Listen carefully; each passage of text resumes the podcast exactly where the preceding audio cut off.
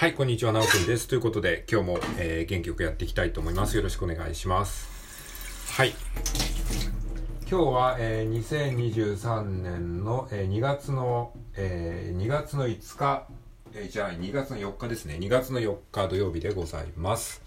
はい、えー今日はね、結構天気がいいですよね。皆さんが住んでるところはね、あなたが住んでるところはどこだかわからないですけれども、あ、ちなみにこのラジオトークで喋るときはなるべくね、あのー聞いてる方のことをね、あなたっていう風に言うと、いいらしいですね。あの皆様は、皆様の住んでる地域はどこだかわかりませんけど、っていうよりも、まあ、あなたの住んでる地域はどこだかわかんないんですけどね、っていうふうにね、こう、極力ね、こう、えー聞いてる方のことを呼びかける時に、えー皆さんではなくて、あなたっていうふうに呼ぶように、えーするといいです。えこれなんでかっていうと、やっぱりラジオっていうのはね、え1対1のメディアなので、あの呼びかけるときに、あなたっていうふうに、えー言うことによって、ちゃんとこう自分事として聞いてくれるようになるというか、自分に語りかけられてる感がね、出るので、まあこれはね、あの文章術とかでもよく言われるテクニックなんですけれども、まあ基本的なテクニックなのでね、あの知ってる人も多いと思うんですけれども、まあ分かっててもね、ついついね、皆さんはっていうふうに言っちゃうんですが、まあこの癖をですね、なるべくなくしてですね、まあ聞いてるあなたもね、まあその、普段そうやってね、あの、ついつい皆さんって言っちゃうと思うんですけど、みたいな感じで、あの、語りかけるときなるべくね、あなたっていう風に、えー言うようにするといいと思います。まあ日常でね、あなたっていう風にね、言うことってないですからね、なかなかこう、使い慣れないっていうのもあるんでしょうね。ちょっと気持ち悪いですよね、あなたっていうね。ね英語だったらね、言うっていうのは普通に言いますけどね、日本語でね、日常であなたってあんま言わないですよね。なんとかさんとかってね、言いますよね。はい、まあ、それはさておき、えー何の話でして、またもう話が脱線するとね、この脱線トークが長くなっちゃうっていうのが最近のね、僕の傾向なんですよね。で、脱線トークが長くなることによって、なんかね、トーク時間が最近ね、12分ギリギリになっちゃうんですよね。もうこれ癖になっちゃってるような気がしますね。ボイシーとかだったらね、あの、シャキーンって言ってね、切り替えることができますけどね、ラジオトークはね、なんか、丸1丸2ってやるのもいいですけど、ちょっとめんどくさいんですよね。だからなるべく12分で収めたいんですけど、ね、あの、なんかね、12分ちょっと短いなって最近思うんですですよね。でもね、ライブ配信だとなぜか30分が長く感じるのはこれなぜなんですかね。不思議ですよね。はい。えーっと、まあそれはさておきですね。まあ今日はですね、あの、何について話すかっていうと、えーっと、いきなりやる力について話そうかなと思います。はい。いきなりやる力ですね。まあ、まさにこのラジオトークもそうなんですけれども、今この時点でね、その、えー喋ることはもう考えてないわけなんですよね。だからこのいきなりやる力っていうのがすごい大事なんですよ。いきなりやる、いきなり収録ボタンを押して、いきなりやることによって、まあ、ある意味、こう、自分をちょっと、えープチ追い込みっていうか、あの、自分に無茶ぶりをする感じですね。あの、いきなりこうね、収録ボタンを押してね、マイクを自分に、自分自身にマイクを突きつけて、えー今日なんか話すことありますか？みたいな感じで今やってる状態なんですよね。で、このやっぱいきなりやる力をね、こう、鍛えると、収録本数もどんどん増えていきますよね。だっていきなりやる力ですからね、収録ボタンを押せば一つのコンテンツができるわけじゃないですか。それはね、もう、えー聞いてるなたも知ってると思うんですけれども、そ、それが分かっててもできないから、なかなかね、収録本数が増えないというかね、そういった、まあ、まあ、それだけではもちろんないと思いますけども、そういったところがあると思うんですよ。だから、その、いきなりやる力をね、鍛えるんですね。じゃあ、いきなりや、いきなりやる力を鍛えるにはどうすればいいかっていうと、もうやるしかないんですよ。えー日々こうやってね、収録ボタンを押して、何にもネタがないんだけど、何にもネタがないんだけど、収録ボタンを押してから話し始めるっていう、そういうことを毎日やっていくと、まあ最初はね、たどたどしい話しかできないかもしれないですけれども、まあだんだんね、あの、今チャイムが鳴りましたけど、あのーまあこのチャイムの音はね、ちょっと無視してくださいね。えっ、と、そう、いきなりやる力がね、ついていくんですよ。もう毎日毎日ね、そういうふうに、あのー話していくと。えー例えばこういうチャイムが鳴った時にも、このチャイムを話題にね、あ、チャイムが今鳴りましたけどね、そういえば僕小学生の時はね、このいきなりやる力がね、なかなかなかったんですよね。ついだだだらだらしてしまってね、こう、過ごしてしまったんですけれども、このいきなりやる力がね、あればね、こう、パッとね、行動が、えーね、できるようになるんですよね。えーだからまあ小学生の時から身につけておけばよかったななんて思ったりしますけどね。で、まあ、あの、全然うまくない例をやってしまいましたね。はい。まあそんな感じでね、このいきなりやる力をつけることによって、まあその、とっさにね、こう、とっさに振られた時でも答えるっていうね、そういうなんかね、アドリブ力みたいなものがね、作るんじゃないかなっていうふうに思っておるわけなんですよね。だからね、この時点で今、本当はね、話すこと何も考えてない。ただ、いきなりやる力について話そうって思ったんですよ。それはなんでかっていうと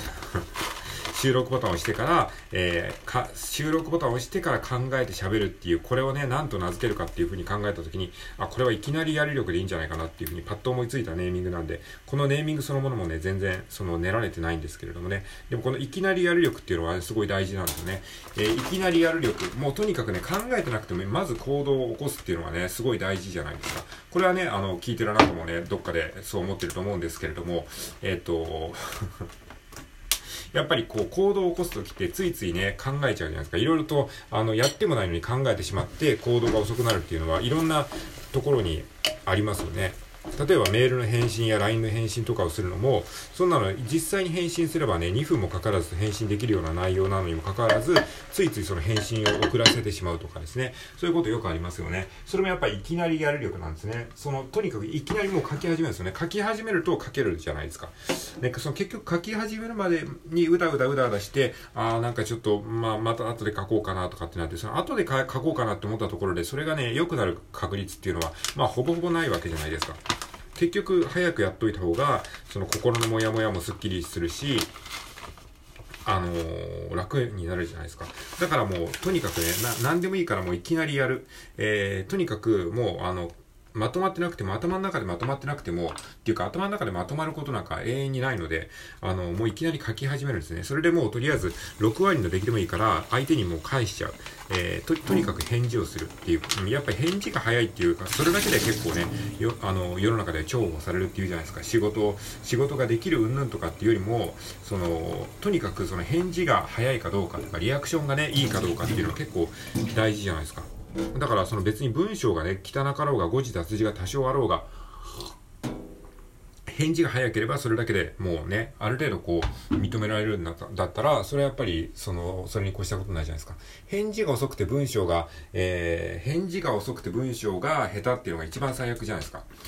で、文章が上手い下手っていうのはもうそれはなんか、そんなすぐには改善できないけど、返事を早くするっていうのは、それは誰でも今すぐできますよね。だからそういう意味で、もうね、いきなりやる力ですね、本当に。もういきなりやる力なんです。だからラジオトークも、えトークが上手くならないとかじゃなくて、もういきなりやる力で、もとにかく上手くなかろうが、下手、だろうが、えー、上手くなかろうが、なんだろうが、もうとにかくいきなりやる力で収録ボタンをパッとして、その場で思いついたことを話す。これを毎日毎日やることによって、いきなりやる力がどんどんつくので、えー、そうすると収録本数も増えるし、収録本数が増えるってことは、つまりそれだけ経験値が溜まるから、えー、話もね、多少上達するっていう、まあそういうロジックなんですよ。つまり、いきなりやる力が全てを解決すると言っても過言ではないというね、むちゃくちゃなロジックを今、組み立ててるわけなんですけれども。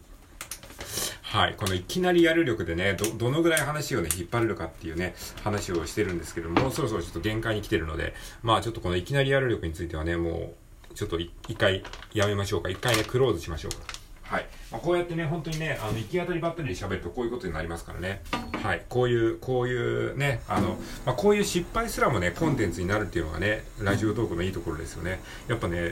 これがね、ブログとかだとね、本当にただのなんか失敗作にしかならないと思うんですけど、こうやってね、ラジオトークだとね、なんか喋ればそれなりにコンテンツになるっていうのは本当にね、素晴らしいところだ、素晴らしいことだと思いますね。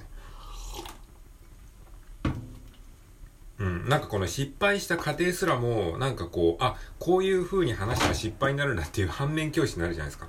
だからね、そういう意味で、なんか、こう、いいですよね。いきなりやる力を使ってね、こうどんどんコンテンツをね、増やしていくっていうのは、まあ一つのやり方として参考にしてもらえればいいかなっていうふうに思ってます。はい。まあ、ちょっとじゃあちょっと話題を変えますか。話題を変えて、そうそう、昨日ね、漫画の話をね、したんですけれども、まあ非常にね、あの、個人的な、あの、漫画についての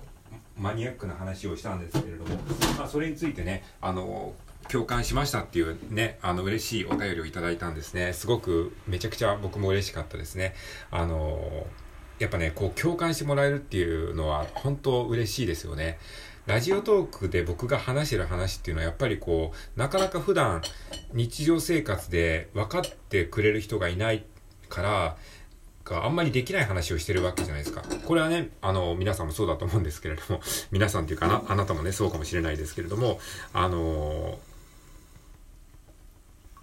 ラジオトークをね、わざわざやる、SNS で何かを書き込むとかもそう、そうだと思うんですけども、やっぱりね、こう日常でなかなか言えない、そういうなんか個人的な趣味であるとか、個人的な思いであるとか、そういうことを、まあちょっとこう、えー、喋るみたいなことで使ってる人も多いと思うんですけれども、まあ僕にとってのそのラジオトークの使い道も結構そういうところがあって、だからその、漫画を描く上での、まあ、僕、僕がどうして漫画を描こうと思ったのかとか、えー、iPad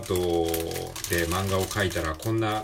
なんか壁にぶち当たりましたみたいな、そういうなんかね、まあ、要は趣味の話とか、趣味のちょっとね、深い話みたいなものって、まあ、普通のね、日常の中であんまり話せる、えー、機会もないしね、あの、分かってくれる人も身近にいないじゃないですか。かそういう時に、こう、まあ、誰にも分かってもらえなくてもいいけど、とにかく、まあ、自分が話したいから話すっていう体で話してるんですけれども、そういう時にね、こう、あ、わかります、すごい共感しましたっていう風に言ってもらえると、本当ね、なんか、あの、嬉しい。それ、もうそれだけで嬉しいですね。うん。だからね、僕はね、そそれで思ったのは、やっぱね、結構ね、ラジオトークに、この割とね、個人の、個人のものすごい深い趣味の話とか、そういうのを話すとね、話せば話すほど共感してくれる人がね、こう集まってくれるっていう、なんかそういうね、仕組みがあるっぽいですね。あの、わかんないけど 引き寄せの法則じゃないですけど、なんかそういうのがね、あるみたいですね。だから誰にも分かってもらえないだろうぐらいな気持ちで、結構その自分の個人的に前々から思ってることとか、趣味のなんかすごいこう、マニアックな話とかみたいなものをすると、ああ、なんかその、逆にその聞いてる人からすると、あ、自分もそう思ってたんだっていう風に思ってくれる人がね、反応してくれるっていうのがあるので、なんかね、こ